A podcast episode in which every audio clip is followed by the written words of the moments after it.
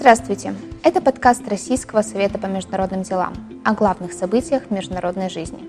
Я его ведущая Полина Чуприянова. Чуть больше года назад к власти в Афганистане пришло правительство религиозной организации «Талибан».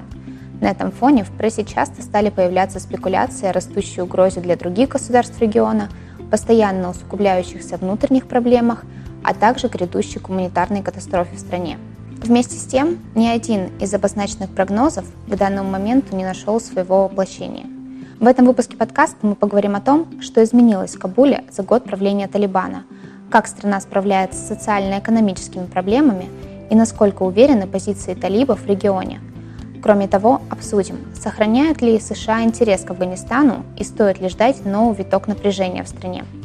Разобраться в ситуации поможет чрезвычайный и полномочный посол России – ведущий научный сотрудник Института международных исследований МГИМО Михаил Коноровский. В подкасте упоминаются организации, признанные в России террористическими, деятельность которых запрещена в РФ. Движение «Талибан», Исламское государство ИГИЛ, Аль-Каида, Техрике, Талибан, Пакистан. Михаил Алексеевич, здравствуйте. Добрый день. Я бы хотела начать наш разговор с довольно предсказуемого вопроса в контексте года правления Талибана в Афганистане – Поскольку при талибов страна стала намного более закрытая, афганские новости можно узнать из совсем узкого числа источников.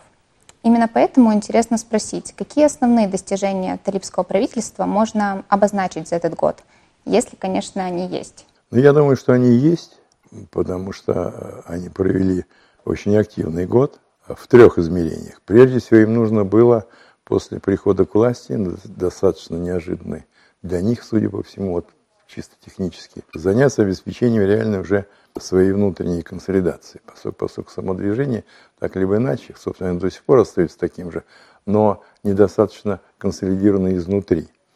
И придя к власти, именно этот вопрос, на мой взгляд, был для них самым главным, чтобы сделать так, чтобы общая линия, она соблюдалась всеми направлениями власти.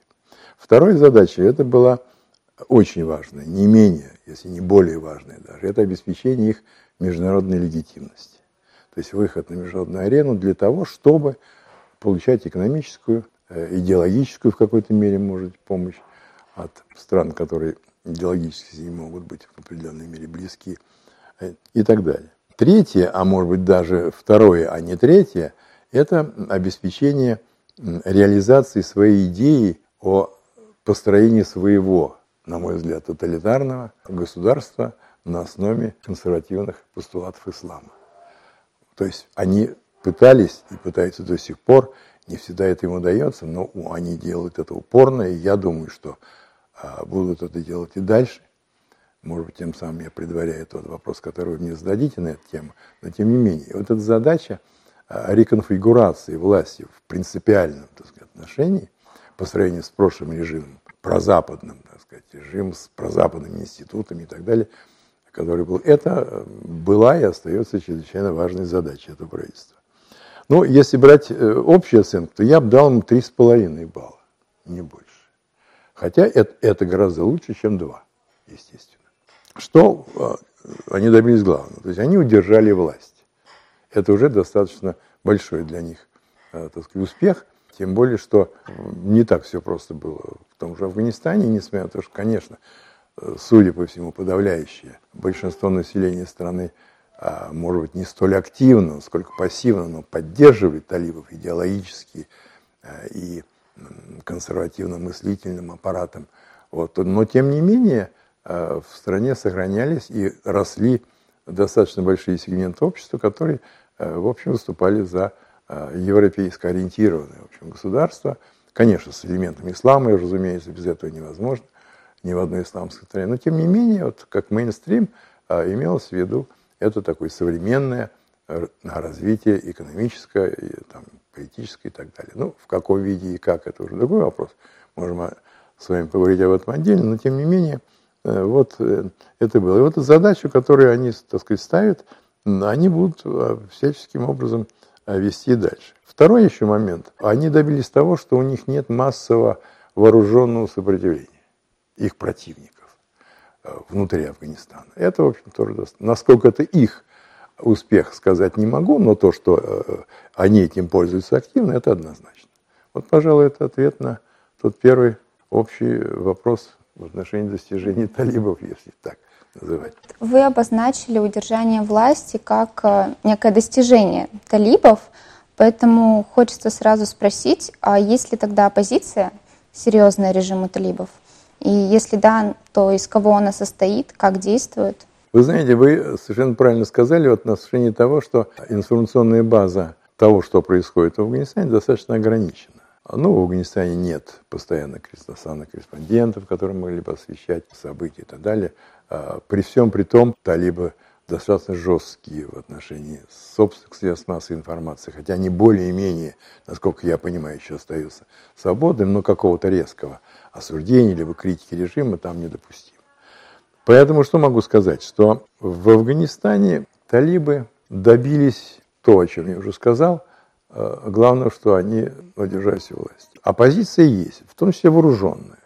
Но я бы сказал, что она, судя по тому, что мы слышим э, о ней из разных источников, она достаточно разрозненная, э, достаточно неорганизованная, хотя пытается выдавать себя за, вот как обычно это делается, за выразителей общеафганских интересов. Это, это прежде всего политические группы, сформированные из представителей национальных меньшинств. Есть две организации, они, судя по всему, они недостаточно хорошо сожительствуют друг с другом. Это э, Панширская организация, Фронт освобождения или Свобода Афганистана, я не, сейчас не помню название. Вот, и остальные, в том числе вот, узбекский генерал, известный э, Дастум, и люди, которые с ним э, ассоциируются. Это там гератские представители и так далее.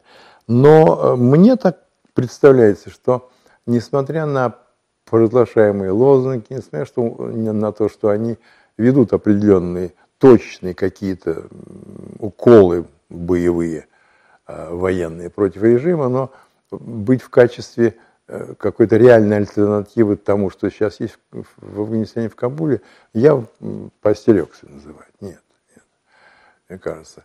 Второй элемент, который э, немножко осложняет э, жизнь талибов, это не оппозиция талибам, нет, а э, наличие в стране группировок, которые представляют опасность не столько для талибов, сколько для окружающего мира. Я имею в виду это исламское государство, я имею в виду это Тахрики Талибан Пакистан, который имеет виды на Пакистан. Я имею в виду группировки, связанные с э, таджикскими диссидентами, скажем так, военными, вот, и которые имеют э, так сказать, свои виды, вероятно, на, на, что-то на, на, на Таджикистан и так далее. Ну и, конечно, Аль-Каида, безусловно. Вот последний эпизод с э, смертью их лидера, который американцы утверждают, что они его уничтожили – но талибы, я, насколько я понимаю, пока еще говорят, что ничего такого нет. Но вопрос даже не в этом. Вопрос в том, что Аль-Каида продолжает быть в Афганистане. А, наверное, она, э, эта организация э, продолжает иметь тесные контакты с руководством талибов, не представляя для э, него опасность. ИГИЛ может иметь какую-то какую опасность с точки зрения того, что действия игиловцев – в сопредельных регионах с Афганистаном могут просто негативно влиять на отношение к Афганистану со стороны его соседей. Вот это важно. Вот, пожалуй, эти две силы, которые мешают талибам в, их осуществлении каких-то дальнейших планов, и они, наверное, не способны их ликвидировать, а я не исключаю даже другого, что, может, они даже не совсем хотят их ликвидировать. Потому что при удобной ситуации – Э, любой из них может быть очень активно использован в качестве политического рычага да, на соседей и так далее. Например, если говорить о организации под названием Тахрик Талибан Пакистан, то, как ни странно, это антипакистанское движение, которое поддерживается талибом, потому что недавние связи еще во времена, со времен противоборства самих талибов с кабульским режимом. И сейчас у, у, у Кабула достаточно такие э, нормальные отношения с, с с этой группировки, которая может приносить много неприятностей Пакистану. Так вот такая интересная ситуация. С одной стороны, Пакистан, в общем-то, выступает главным моральным спонсором талибов в регионе. Масса поддерживает, а с другой стороны, вот есть такая ситуация. Но это чисто вот уже афганская политика, а с этим надо считаться. Вот. А также можно и говорить про таджикскую оппозицию, которая существует. Она, она небольшие, это там несколько сотен людей. Тут нельзя говорить, что это какие-то огромные, э, так сказать, соединения военизированных людей. Нет, но они вот там пытаются что-то для себя иметь вот в приграничье с Таджикистаном. И, конечно, э, это вызывает озабоченность в Таджикистане, э, и тогда, как мы наблюдаем такую неоднозначную позицию Душамбе в отношении режима талибов, в какой-то мере это можно объяснить вот каким-то опасением того, что э, вот на территории Таджикистана, может быть, какие-то совершаться какие-то военизированные акции и так далее, и так далее. Но здесь не все так просто. Я не хотел бы однозначно говорить, что я согласен с позицией Душамбе в отношении талибов. Нет, я думаю, что они немножко, так сказать, передерживают ситуацию, так или иначе. Но, тем не менее, это есть. Но это все говорит к тому, что, что как-то подтвердить свой тезис о том, что талибы могут в случае необходимости вот использовать как определенный триггер для своих отношений с другими странами вот эти самые группировки. Ну, это может быть вполне. В какой-то мере будет или не будет, это другой вопрос. Надо посмотреть. Но теоретически это вполне возможно. Как вы отмечали ранее, одна из целей Талибана определенно точно достигнута не была. Как минимум, им не удалось легитимизировать свою власть на международной арене. А если посмотреть на внутреннюю ситуацию, то удалось ли им легитимизировать свое правление внутри страны? И насколько вообще идеология религиозного радикализма, вы меня поправите, если я ошибаюсь, принимается населением? Но я думаю, что именно это принципиально важный и главный вопрос для талибов. Я пытался немножечко на нем акцентировать раньше внимание. Для них сейчас главное – это максимально усидеть у власти, но не только просто усидеть, а усидеть на тех принципах, которые они проводят жизнь то есть принципы консервативного исламизма и так далее. Мы не будем детализировать, но это очень э, такое своеобразное течение, которым они э, следуют. И они пытаются максимально внедрить его в жизнь. То, собственно, чем они занимались и в 90-х годах, когда пришли к власти. Но тогда они делали это более радикально, сейчас они делают это также в том же совершенно направлении, э, бескомпромиссно, но, может быть, более так, осторожных формах. Так что главное это вот именно сделать режим, который э, идеологически, э, религиозно оставался бы в основе жизни Афганистана. Отвечая на ваш вопрос о том, что встречает ли это поддержку афганского населения, ну, я вам должен сказать, что мне кажется, что да. Почему? Потому что большинство населения страны проживает в сельской местности, большинство населения страны является представителем трибалистского общества с очень э, такими консервативными воззрениями вообще на, на смысл жизни, на бытие и так далее. А плюс э, чрезвычайно сильное влияние ислама, причем традиционного ислама и так далее в стране.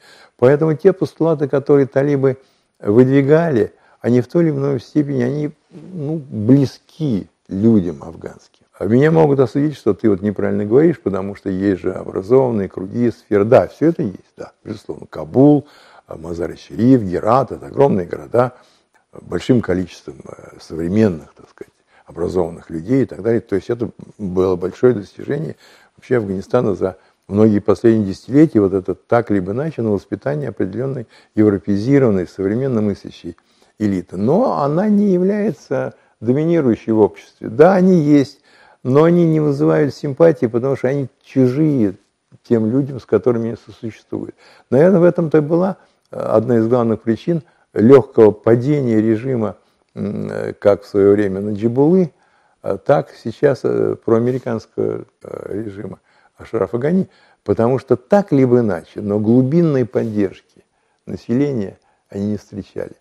И им ближе было Хорошо ли это, плохо, это вопрос второй. Нравится им это, не нравится, это тоже второй вопрос. Но глубинно э, интересам вот простых афганцев более близко то, о чем говорят талибы. Я повторяю еще раз, что нам это может не нравиться, мне это лично тоже не нравится, но это факт афганский, иначе бы талибы не пришли к власти, так либо иначе, понимаете? И с этим, к сожалению, приходится считаться, потому что даже когда мы сейчас говорим о том, что вот э, талибов надо поощрять к тому, чтобы они э, вели себя более-менее адекватно с современным окружающим миром и так далее. Да, это все правильно, нужно это обязательно делать.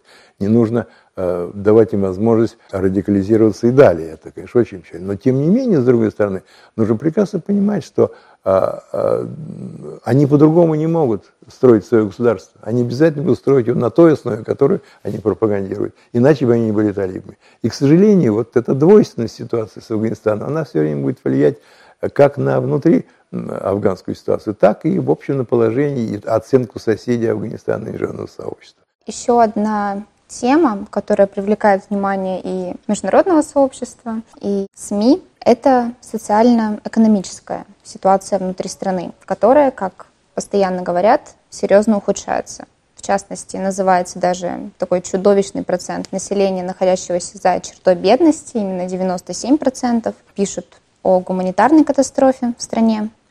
Понятно, что Афганистан и ранее не мог похвастаться высоким уровнем жизни, но зарубежная помощь, очевидно, частично сглаживала эту ситуацию. Сейчас такой помощи нет. Как бы вы оценили социально-экономическую политику Талибана? Можно ли говорить о том, что они предложили афганскому обществу в этой сфере новый подход, возможно, реформы какие-либо? Нет, я думаю, что они ничего не предложили реального в этом плане пока. Они пока раздумывают, как бы усидеть на двух креслах. Накормить население с использованием, вероятно, современного экономического, экономических подходов, плюс, плюс обязательно на основе своих идеологических постулатов. Это довольно сложно.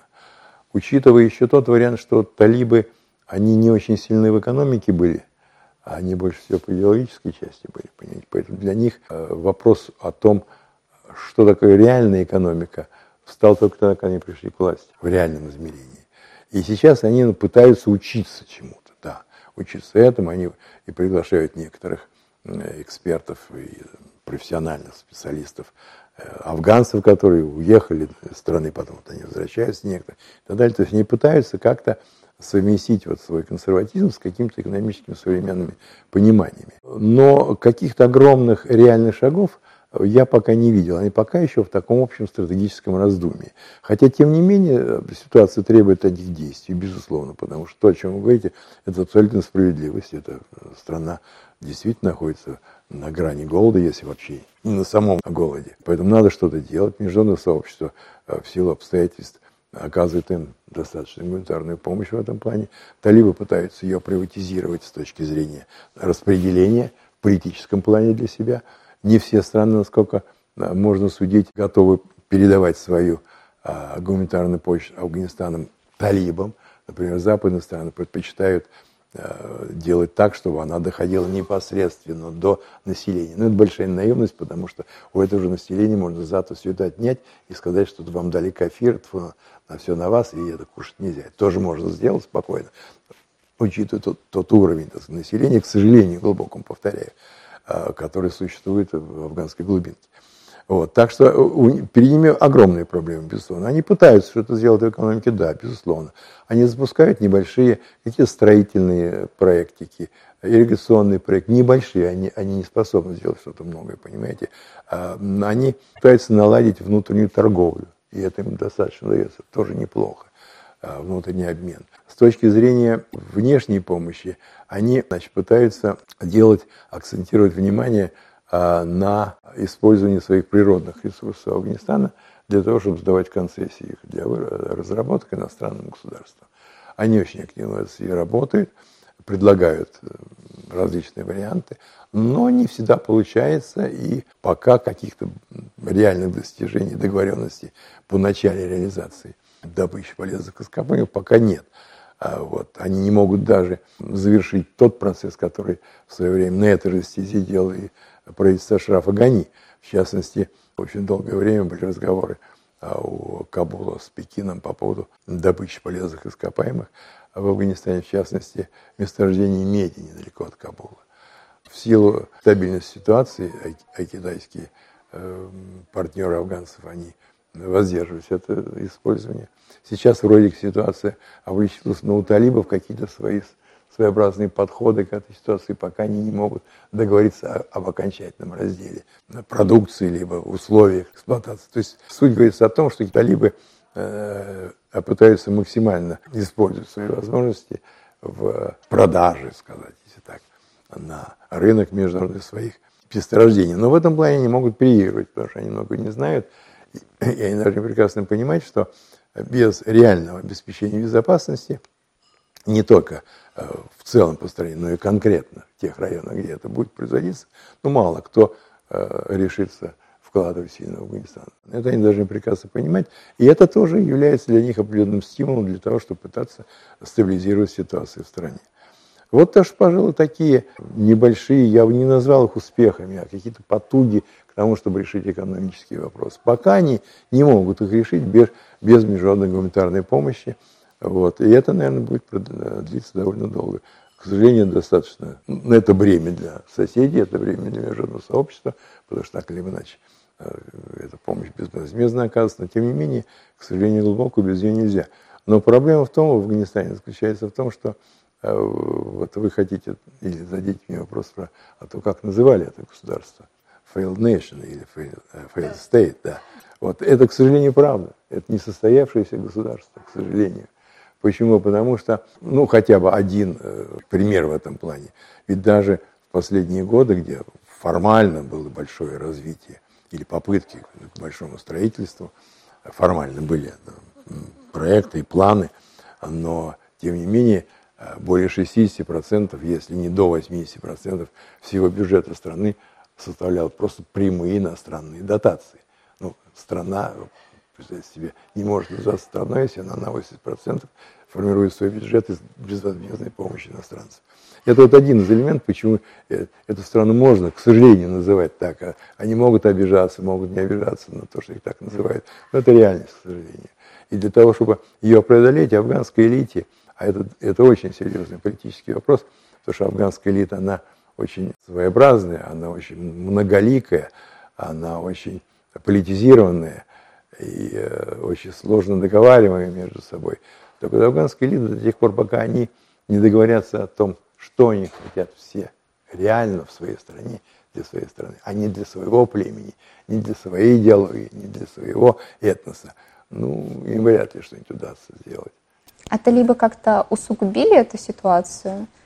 Или, возможно, наоборот, они пытаются построить знаете, нацию очень, очень провокационный, но очень правильный.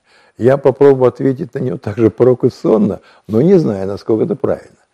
Вы понимаете, мне кажется, что может быть именно ислам вот для общеафганского какого-то действа может стать тем объединяющим началом для них, понимаете? Может быть. Потому что ислам там, он, он для всех ислам. Он и ислам для пуштунов, он ислам таджиков и так далее, понимаете? А помимо того, что разногласия есть этнические, и проблемы этнические очень большие, внутри клановые проблемы, даже среди пуштунов огромные и так далее. Но вот ислам как религия, это вроде такая вот, такая вот вещь объединяющаяся. И может быть, вот если талибам удастся отойти от этого экстремистского, так сказать, толкования ислама в их понимании – то, может быть, вот на этой основе они могут построить определенное государство, исламское, конечно, и так далее, но, в общем, более-менее объединив э, свои народы, не по этническому принципу, это сложно очень будет, потому что внутренние противоречия междунические очень большие, а вот это вот как-то может сыграть. Но не знаю, возможно ли это реально или нет, это э, мое чистое теоретизирование. А если спрашивать про взаимоотношения Афганистана, в частности с соседями. Можно ли говорить, что от Афганистана идет непосредственная угроза в отношении Ирана, государств Центральной Азии? Э, вы знаете, я бы не называл, что это непосредственная угроза. Э, угрозой является для соседей нестабильный Афганистан, прежде всего, непредсказуемый Афганистан и так далее. А в данном случае прямой угрозы я э, не вижу соседей, но, тем не менее, она есть она связана прежде всего с действием вот тех самых группировок, о которых я сказал. Предположим, Тахрик Талибан Пакистан, как я вам уже рассказывал, она, в общем, антипакистанская группировка, которая раздражает Пакистан. Более того, талибы достаточно неаккуратно э, ведут себя в отношении э, так называемой линии Дюранта. Это граница между Пакистаном и Ираном, которая никогда никем в Афганистане, э, так сказать, ну, со времен, скажем так, эмира Любулы и, Амунулы не, не признавалось. И никто из афганских правителей никогда не признавал эту границу. То же самое будут делать и талибы. Потому что признание э, линии Дюранда ими в качестве государственной границы Пакистана будет означать крах любого режима в Афганистане. Но дело в том, что, с другой стороны, именно Пакистан, как я вам рассказывал, является главным спонсором э, так сказать, Афганистана в морально, так сказать, там, политическом, даже в какой-то мере экономическом плане и так далее. И он претендует на то, чтобы э, заставить афганцев признать эту границу. А те не хотят. То есть вот это вот противоречия, они всегда существовали и сейчас существуют. И, и афганцы могут использовать какие-то рычаги давления, в том числе на Пакистан, чисто о крике э, Талибан Пакистан. Вот, например. Я не говорю, что да, э, там, афганцы могут иметь прямую угрозу режиму Исламабаде, но то, что э, вот эта э, религиозно-экстремистская военизированная организация, она вызывает огромное беспокойство в Пакистане, это однозначно. А талибы ее так, поддерживают. Это. Теперь насчет того же Ирана. С Ираном я не думаю, что режим талибов имел какую-то прямую, это непосредственную угрозу э, Ирану, но он может приносить им э, достаточно, так сказать, э, такие серьезные проблемы, в частности, по распределению пограничных вод, что талибы достаточно легко обращаются с этим делом, на имеющийся еще в 70-х годах подписанный договор о разделении реки Геррут и, водных ресурсов. Второй момент о бесконтрольном, конечно, иммиграционном потоке в Иран. Иранцев это не может радовать. А, о э, наркотиках, э, которые э, всегда шли через Иран и идут сейчас также, не только через северный маршрут Таджикистана и так далее, а и через так называемый западный маршрут. А Иран является очень, очень серьезно обеспокоенным этим явлением. Понимаете, Центральная Азия. С одной стороны, государство Центральной Азии достаточно активно Э, делают красивые э, реальные жесты в отношении талибов и их режима, готовы к сотрудничеству, к экономическому прежде всего и так далее, это все прекрасно. Но с другой стороны, вот наличие тех же самых экстремистских группировок, типа ИГИЛ и так далее, это может иметь э, проблемы для, для Центральноазиатских республик, и, понимаете, при удобных ситуациях они могут даже и как-то какую-то подстрекательскую роль играть и так далее. То есть это тоже очень важный момент. Но наркотики, естественно, и для Центральной Азии проблемы и прочее. Вот если для Китая, я бы не сказал, что а, для Китая сейчас большая, самая большая угроза а, есть. Нет. Талибы прекрасно поняли, что чтобы дружить с китайцами, надо значит, максимально изолировать экстремистскую организацию уйгурскую на территории Афганистана, чтобы они не влияли на ситуацию в Синьцзян-Уйгурской автономном области Китая, что вызывало, так сказать, всегда обеспокоенность вот этой э, исламонаправленной э, экстремистской деятельности уйгурского, э, уйгурского значит, движения. А, так талибы просто отодвинули от границы с Китаем вот этих всех уйгуров, и они практически так, там изолированы. Насколько я могу судить из тех сообщений, которые я, я читал. То есть это они сделали правильно, но почему-то они это не сделали не на северных границах своих. Они остаются, там игиловцы остаются, там и таджикские оппозиционеры остаются. То есть вот какая-то вот ситуация, она своеобразная. Вот. Поэтому, с одной стороны, стратегически, конечно, вряд ли талибский режим может представлять такую военную опасность для, для региона.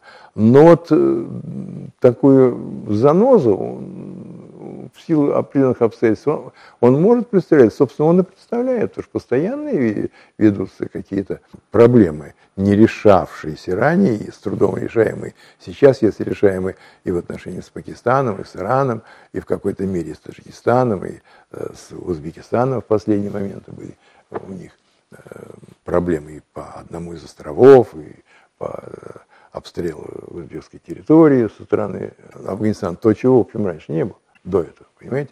То есть это вот ситуация такая, она не очень стабильная, поэтому все заинтересованы в том, чтобы в какой-то мере вот этот исламский режим в Афганистане, он, э, ну, укрепился, но одновременно становясь более, более отзывчивым, скажем так, к Э, мнению международного и регионального сообщества о своей сущности.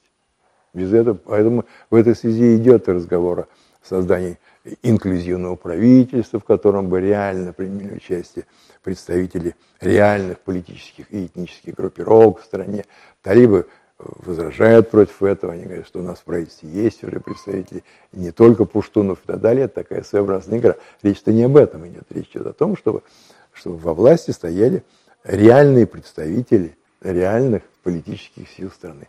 Но пока вот талибам удается от этого избавляться, потому что они пока не видят реальную политическую силу, которые могли бы в самом Афганистане э, ну, сделать им большие неприятности. А можно ли говорить о том, что захват Талибаном власти в Афганистане будет каким-либо образом влиять на деятельность радикальных группировок на том же Ближнем Востоке? Вы знаете, я думаю, что, скорее всего, мне так кажется, в стратегическом плане нет. Но, с другой стороны, в таком в моральном плане это, это может играть роль. Это доказательство того, что экстремистская организация, понимаете, она взяла власть в стране. И это вот особенно, вот этот постулат очень популярный был в первые месяцы после захвата власти талибами вот на Ближнем Востоке. Это может быть безусловно. Недаром же, так либо иначе, талибы же сохраняют э, отношения с Аль-Каидой при всем при том. При, том, при всем при том, они прекрасно понимают, что, что Аль-Каида – это враждебная, так сказать, э, террористическая организация многим государствам мира, не только Соединенным Штатам. Но они же ее держат. То есть, понимаете, есть такая вот двойственность. Потом, понимаете, э, в реальной политике складывать все яйца в одну корзинку, это, это смерти подобно часто. А, и обычно, так сказать, стратегически мыслящие политики, они предпочитают иметь несколько корзин разных, чтобы, чтобы в случае чего взять одно яйцо, приложить другое и так далее, то есть играть. Вот. Талибы и афганцы этим всегда отличались, они это очень умели делать. Поэтому говорить о том, что они принципиально только такие, однозначно, завтра они могут измениться но не в своих идеологических постулатах, вот что главное. А в другом месте, да, могут, могут. Понимаете, ну вот, вот такая вот видная ситуация у них. Тогда завершающий вопрос. В научно-экспертном сообществе уход американцев из Афганистана, конечно, считается внешнеполитическим провалом США. Разделяете ли вы эту точку зрения? И насколько сегодня Афганистан интересен для Америки? Я, безусловно, разделяю точку зрения, что американцы потерпели огромное, не только, так сказать, скажем так, военно-экономическое, но и морально-политическое поражение в Афганистане. Э, это однозначно, это, так сказать, лежит на поверхности. Они пытаются всячески это дело как-то нивелировать и так далее, но тем не менее сами они признают, что это действительно была, э, была большая их, э, большое поражение было в Афганистане, это однозначно. Вот. Им не удалось главного – удержать режим, который проповедовал американские ценности западные. Им не удалось сделать режим, э, который мог бы наладить реальную жизнь для своей страны по калькам Запада с огромной помощью американцев и э, Европейского Союза и, и э, стран НАТО. А ведь в Афганистан было вложено больше двух триллионов долларов за эти времена. Это огромная цифра. Ну, так сказать, не получилось. И совершенно по объективным причинам, потому что не нужно было вылезать. Это всем ясно. Это, это бесполезно. Э, военное присутствие любого иностранца, даже самого любимого на первых этапах, оно превращается в кошмар рано или поздно. Я это знаю многие годы, работая в той стране. И наблюдая очень многие так сказать, ситуации, и не только последние, э, которые были э, во время прихода вот, правительства Карзая и американцев и так далее, и до того. Вот. Так что они потерпели абсолютно э, однозначно. Теперь насчет интересов. Интерес есть. А, мне кажется, он э, не столь значимый, а, как он был раньше значим для американцев, как вот сделать из Афганистана определенную такую витрину восточной страны с западными там, ценностями и так далее. Нет, сейчас это уже ушло, безусловно, на второй план. А для них это представляет э, интерес с точки зрения геополитики. Э, это прежде всего, конечно, э, борьба с терроризмом, Аль-Каидой. Причем, э, если вспомнить о том, как формулируя американцы всегда вот это условие, чтобы Афганистан не был опасным с точки зрения распространения терроризма в, стране, в мире, они акцентировали внимание, чтобы против Америки. То есть мы против, они это сформулировали так, что значит, э, в Афганистане не должно быть террористических группировок, которые несут угрозу безопасности США. То есть безопасность других стран в данном случае их не особо интересовала. Ну вот пока Аль-Каида, в понимании несет им определенные угрозы и так далее. И второй момент, конечно, геостратегия с точки зрения реальной геополитики в регионе. Особенно сейчас, после э, специальной операции на Украине, они, конечно, пытаются максимально ослабить наше влияние на южных э, рубежах страны. Вот, поддерживать неопределенность в Афганистане и такой полутлеющее, так сказать, такое э, положение, им это политически выгодно, безусловно. А Афганистан э, может отвлекать огромное внимание и ресурсы Центральной Азии, России и Китая также с точки зрения просто безопасности южных, наших южных границ. Поэтому, а, а, возвращаясь уже к интересам России в отношении Афганистана, э, я должен сказать, что наши интересы, как я их представляю, они заключаются в Афганистане через Центральную Азию, прежде всего. У России нет прямых границ с Афганистаном, и это предопределяет, в общем-то, и наше присутствие там такого, какое оно было раньше, оно никогда не будет. Я так представляю. А для нас важнее стабильность Центральной Азии. Вот этот момент для нас чрезвычайно важен. И если эта стабильность будет нарушаться со стороны Афганистана, это, конечно, очень нас будет расстраивать, естественно. И в этой связи мы будем оказывать, конечно, максимальную помощь афганскому режиму для того, чтобы он был стабильным и тоже не нес угрозы терроризма уже нам. Понимаете, вот в этом плане. Ну вот так. С нами сегодня был Михаил Коноровский, чрезвычайный и полномочный посол России, ведущий научный сотрудник Института международных исследований МГИМО.